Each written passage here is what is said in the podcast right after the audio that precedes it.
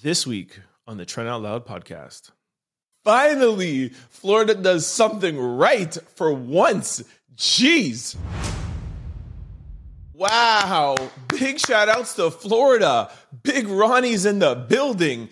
I mean, yo, I really never get a chance to celebrate Ron DeSantis or anything that Florida passes, but oh my gosh. On Tuesday, Florida passes a bill that will allow the death penalty for people who commit sexual battery on children under the ages of 12 years old, sending the issue to Big Ronnie the DeSantis. What do you mean? Bam, bam, bam, bam, bam. Wow, man. Finally, Florida does something right for once. Jeez. Anyway, let me tell y'all some details of the bill. The Senate, the Florida Senate, has voted on this bill 34 to 5 and the house voted 94 to 14 approving the bill sending it on its way to Ron DeSantis. All right, let me tell you some more details.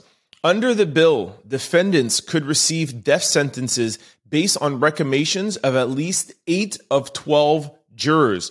Judges would have discretion to impose the death penalty or sentence defendants to a life in prison. If fewer than eight jurors recommend death, the defendant would receive a life sentence. So if somebody um, in Florida rapes a child under the uh, age of 12 years old, they will go to trial if they are found guilty. There has to be over eight jurors that recommend the death penalty, but then it's still up to the judge if he wants to give the death penalty. And if less than eight jurors recommend the death penalty, then it doesn't go to a judge's decision. Then the person just gets life in prison. So this doesn't mean that automatically, because you're found guilty, that you automatically will be sentenced to death. It still has to be voted on by jurors and ultimately the judge has the final decision. But don't let it confuse you. You still need all 12 jurors to be convicted and to have a guilty charge prior to sentencing and talking about the death penalty. So you need 12 jurors to convict guilty. Now you only need eight of those 12 jurors uh, to be sentenced to death. Some of these senators gave comments on why they voted to pass this bill. Ron DeSantis said this My view is you have some of these people that will be serial rapists of six, seven year old children.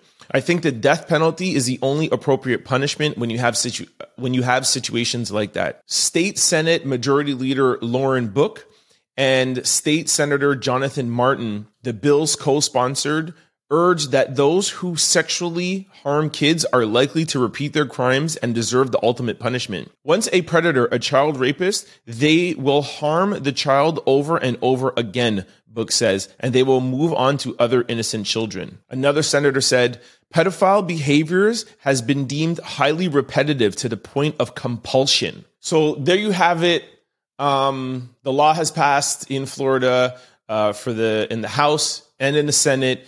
Um, Ron DeSantis will, of course, sign it. He was the one pushing this bill the whole entire time.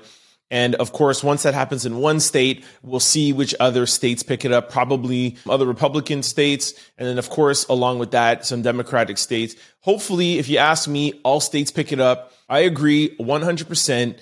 If you are found guilty of sexual assault, raping a minor, a child under 12 years old.